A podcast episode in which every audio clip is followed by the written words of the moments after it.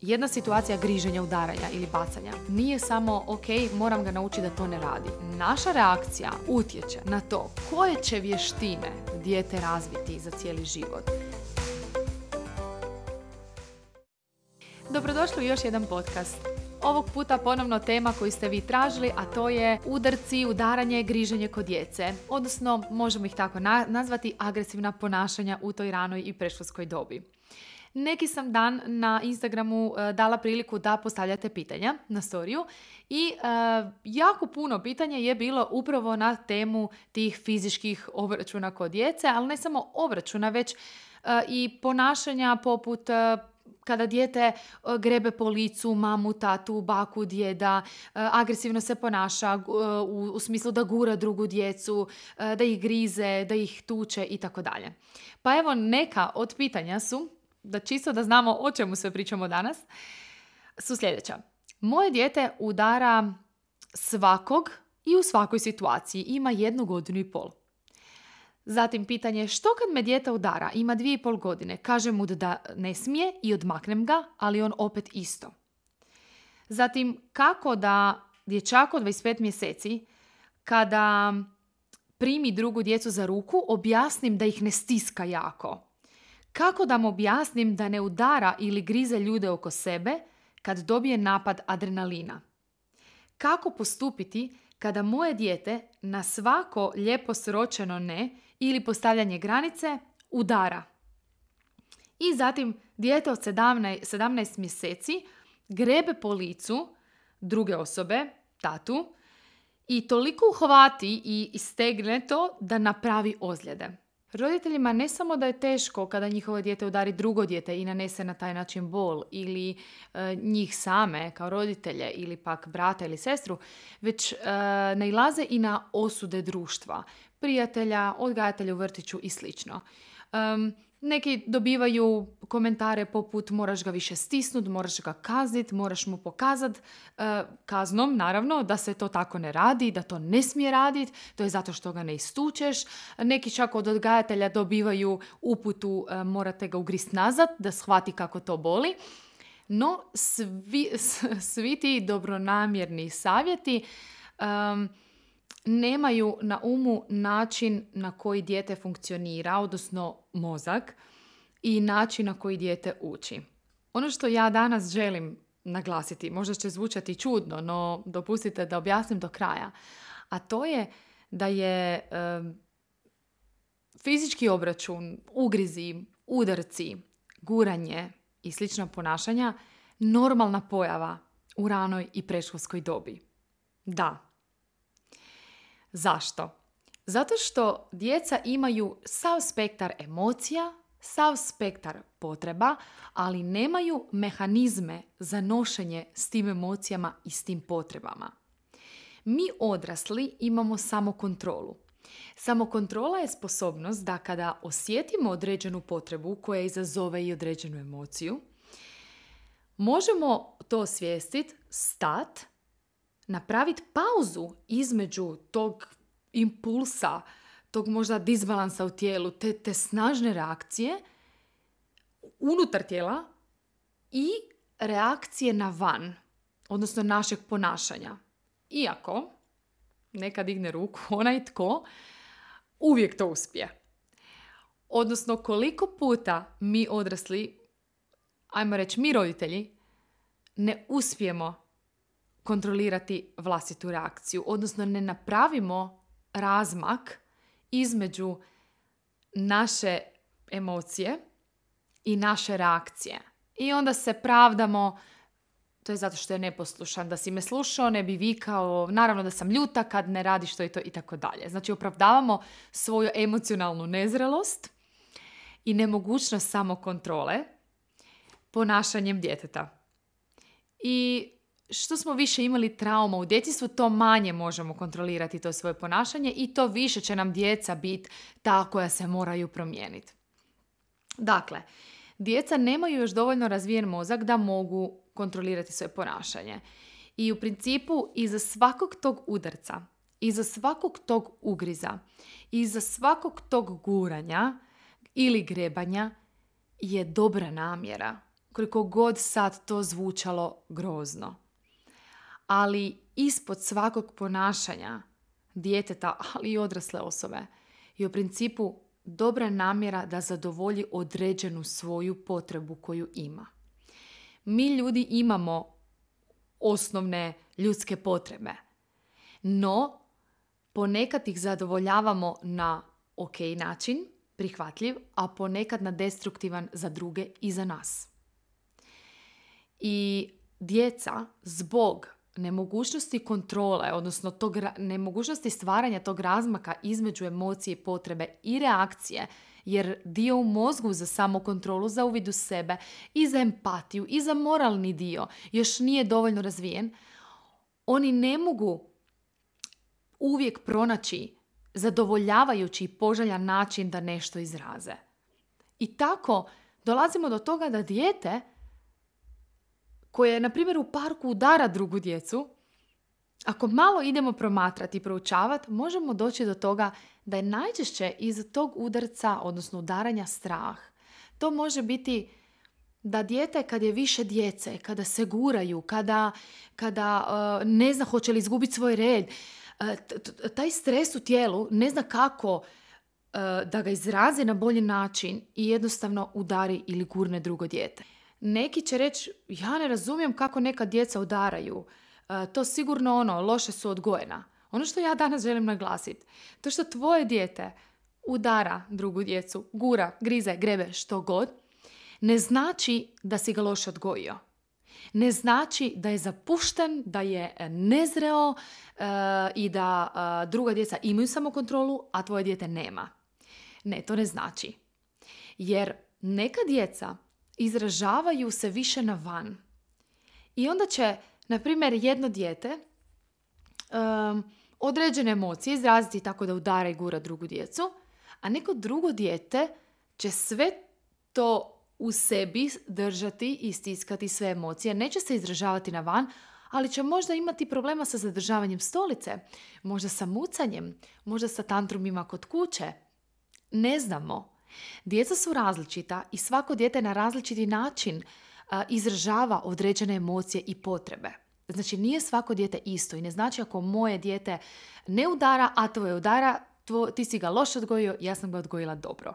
I nadam se da će sada svima vama koji ovo slušate to pomoći u, u tome da se osjećate sigurni u sebe kada najlazite na osude društva. Jer tek tada, kada osjećate to, da to ne znači da je vaše dijete loše odgojeno, moći biti tu za svoje dijete. A danas ćemo i pričati o tome kako bolje biti tu za svoje dijete.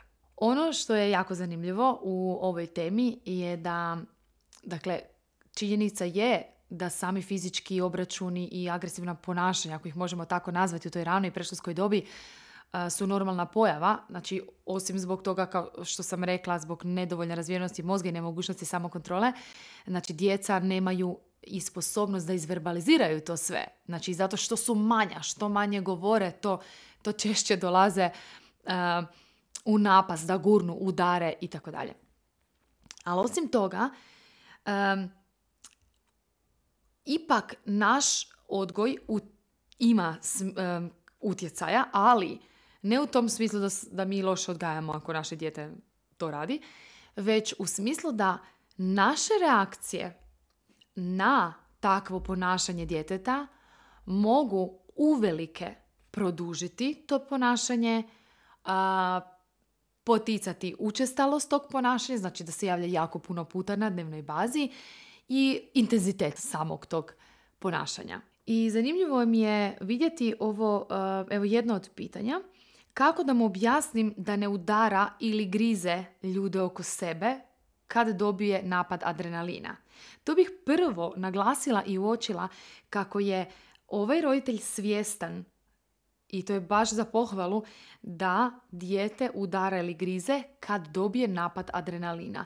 Znači, taj je roditelj već razmišljao što se to s mojim djetetom događa da ono to radi. I moj je cilj da ovo, kako da mu objasnim da ne udara ili grize ljude oko sebe kad dobije napad adrenalina, promijenimo u kako da mu pomognem da na prihvatljiv način izrazi emocije koje ima tada kada dobije napad adrenalina.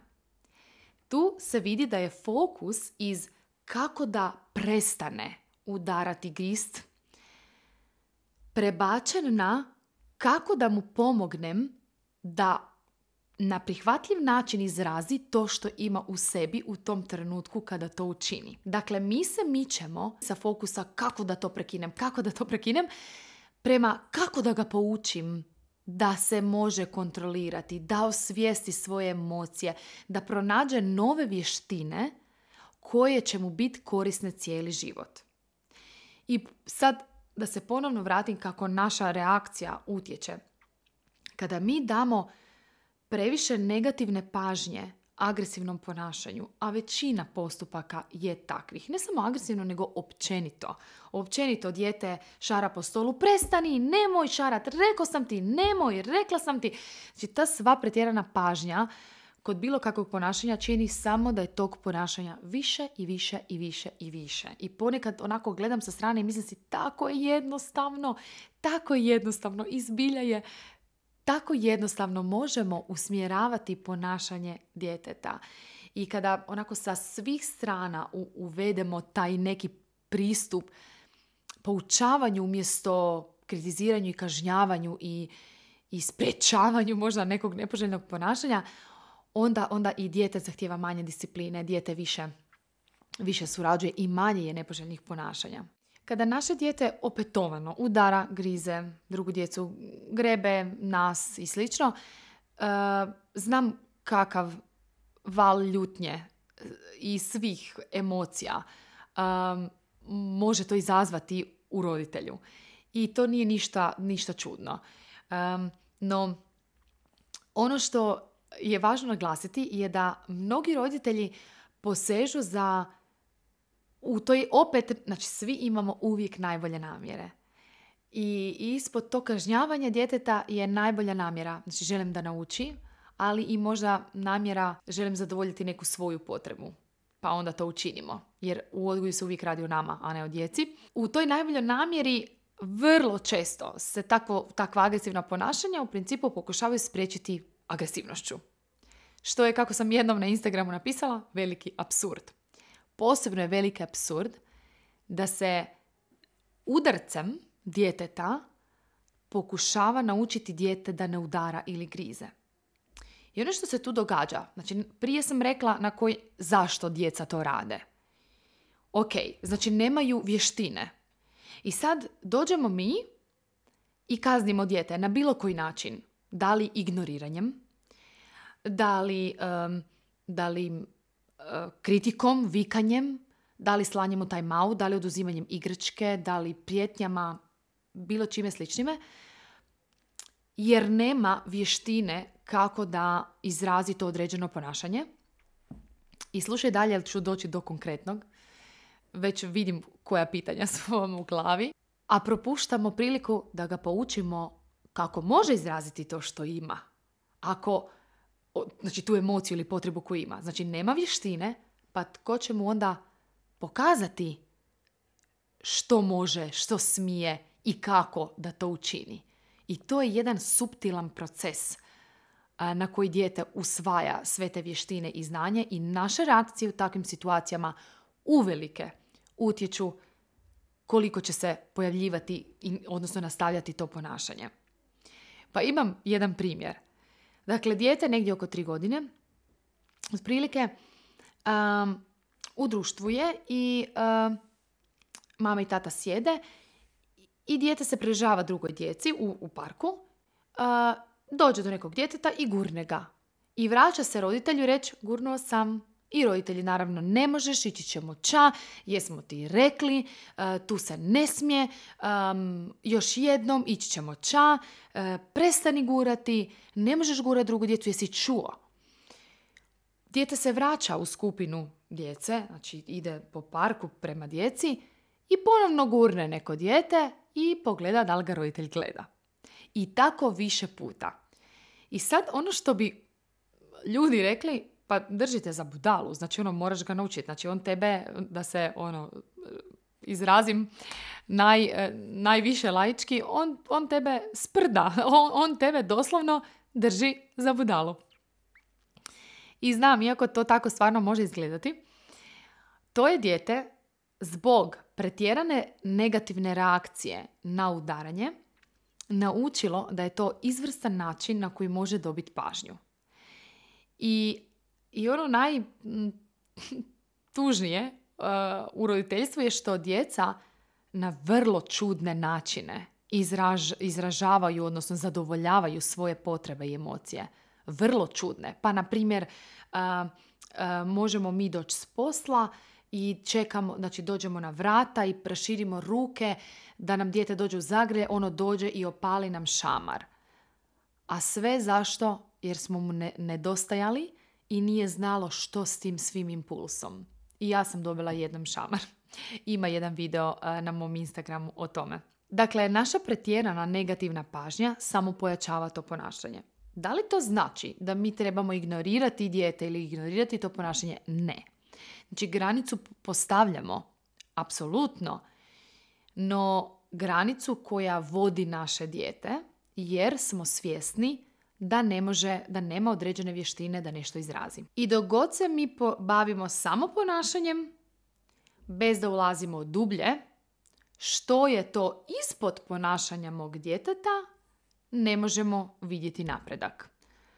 Možda s vremenom, naravno da će s vremenom to ponašanje prestati, javit će se neka druga zbog neadekvatnih reakcija, ali dijete neće naučiti važne životne lekcije koje je trebalo naučiti, usvojiti vještine i tako dalje. Moguće će razvijati negativnu sliku o sebi i slično zbog naših reakcija koje su narušavale njegov integritet. Ajmo vidjeti kroz primjer na koji način gledati ispod ponašanja. Recimo da se ja igram sa svojim mlađim sinom, slažemo kocke na podu i dolazi moje starije dijete, sruši kocke i gurne mog mlađeg sina. I možda još i nešto ružno kaže. I sada, ja mogu reagirati na način da kažem kako si bezobrazna, ne možeš mu rušit. Hej, kako te nije sram? Tamo izvoli. Vidiš da slažemo, da ga nisi više gurala. Ok, sad može biti varijacija na temu. Može biti druga reakcija gdje možda ću i takvo nešto reći, ali onda ide šutnja, odnosno ignoriranje djeteta.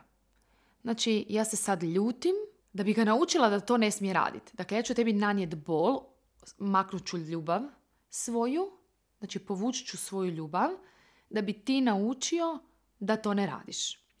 Može biti i treći pristup da kažemo jako sam tužna kad to radiš. Znaš, tužna sam kad, kad jako ću biti tužna ako to budeš radila.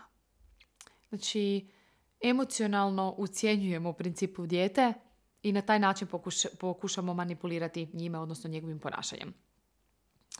I posljednji način reakcije je da pogledam malo dublje. U ovakvom ponašanju ko što je agresivno, uvijek ću prvo postaviti granicu.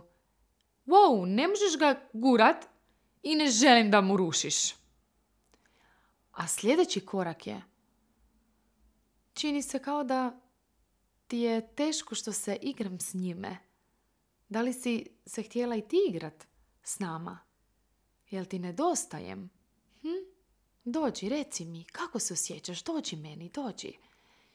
I uzmemo dijete sa sebi i damo mu priliku da izrazi što osjeća, ako može, ovisno o dobi, ali vidimo da to dijete zapravo ima narušenu potrebu za sigurnošću jer ima mlađeg brata, pa boji se, doslovno se boji za svoje mjesto u obitelji, odnosno svoje mjesto u našem srcu.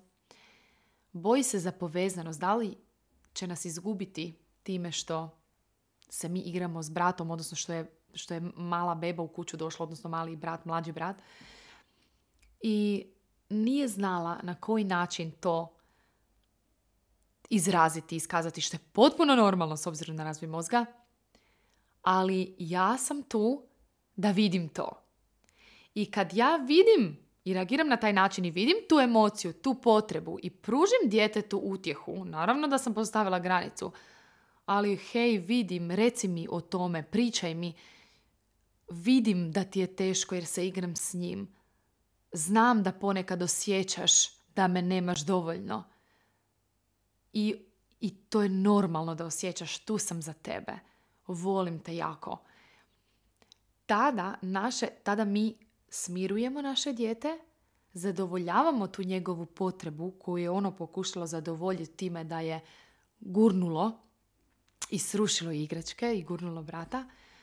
I tada možemo, odnosno već samim time da smo djetetu pomogli osvijestiti što je to imalo u svom tijelu, jer kažnjeno dijete uopće ne osvijesti šta je to imalo. Znači da sam ja sad tu u tom primjeru se izderala, kaznila i sve, sva ona tri pristupa ovaj, e, tri pristupa uh, učinila, uh, moje dijete ne bi uopće osvijestilo koju emociju ima i na koji način to sve funkcionira, odnosno kako ju može izraziti. A ovim pristupom gdje sam se osvrnula na unutarnji osjećaj emocije i potrebe, daje svijest djetetu što se događa u njegovom tijelu i sama ta svijest će učiniti da je drugi put lakše, odnosno da drugi put može možda drugčije reagirati. Korak po korak će se taj razmak povećavati kako mu se mozak bude razvijao, a razvijat će se naš, naši postupci će uvelike ovaj, utjecati na to, na koliko se snažno i, i, i dobro razvijaju svi ti putevi u, u mozgu. I tada, kad sam to sve učinila, mogu onda još i dodatno reći djetetu, tu onda ide poučavanje, da, možeš reći ja se želim igrat. Ali to možeš reći ja se želim igrat ako dođe u trenutku hej, ne možeš ga lupat, kako te nije sram? Sad odi tamo ili nema crta na cijeli dan ili ne možeš se igrati sad s nama. I onda reći, mogu si pitat da se igraš, ništa od toga. Dijete je, odnosno mi smo propustili priliku za jako puno učenja i da bi i, i za time da uopće dijete može čuti ovo što ga želimo poučiti. Jer kada ga napadnemo, mozak ulazi u, u mod za preživljavanje, odnosno mozak mu signalizira da je opasno, nema ljubavi, nema prihvaćanja, nije dobro. I u tom modu dijete ne uči. Znači šta god mi dalje rekli, ništa od toga. Dakle, što mislite? Koje dijete će pružati više otpora? Ovo kojeg smo napali i kritizirali, koje smo oduzeli igračku ili kazali ga na neki drugi način, ovo koje smo ga kojeg smo ignorirali, ovo kojeg smo ucijenili emocionalno, da ćemo mi biti tužni i sad ne znam šta sve ne, zato što on to radi ako bude i dalje radio, ili ovo koje, kojeg smo namirili, usmjerili se na ono što je ispod ponašanja, dali mu poruku ti jesi dobro biće, bez obzira na to ponašanje i ja ću ti pomoć kako da se izraziš na bolji način. Koja, koje reakcije će izazvati još veći otpor i smijanje dok se to radi ili pak povlačenje možda i u sebe, ali ok.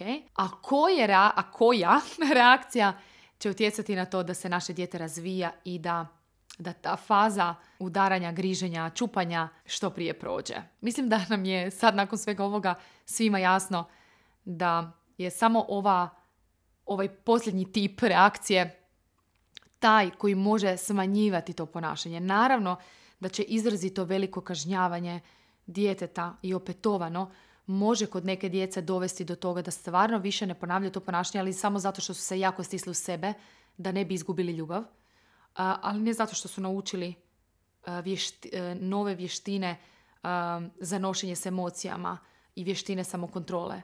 Ne zato što su se zato što su razvili emocionalnu inteligenciju, nego što su se stisli u sebe, odustali od mnogih dijelova sebe i, i stvorili određena uvjerenja koja im u životu baš i neće pomoć samo kako bi zadržali ljubav i izbjegnuli bol vrlo detaljno o svim tim agresivnim ponašanjima, ali i općenito ponašanjima, kako postaviti granice djeci u svakodnevnim situacijama, kako se usmjeriti na to što je ispod ponašanja.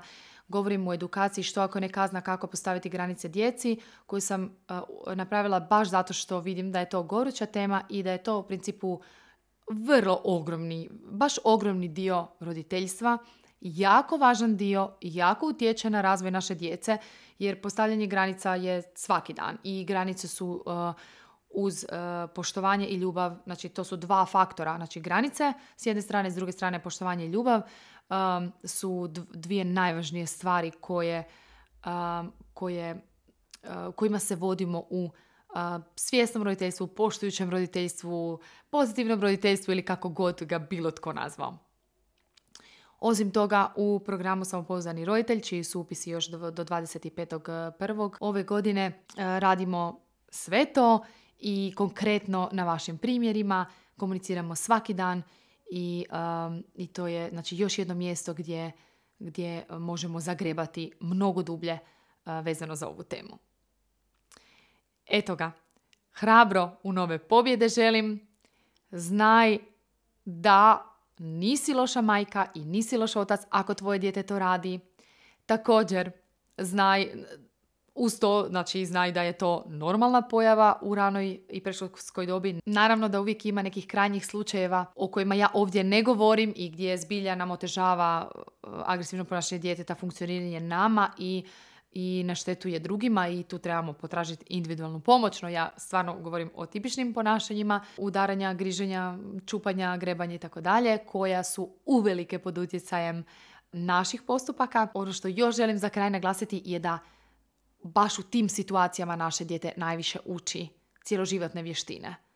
Dakle, jedna situacija griženja, udaranja ili bacanja nije samo ok, moram ga naučiti da to ne radi. Već naša reakcija na to utječe na to koje će vještine dijete razviti za cijeli život. Da li gradi pozitivnu sliku o sebi ili manje pozitivnu? Da li e, usvaja uvjerenje da je ono dovoljno dobro i da vrijedi?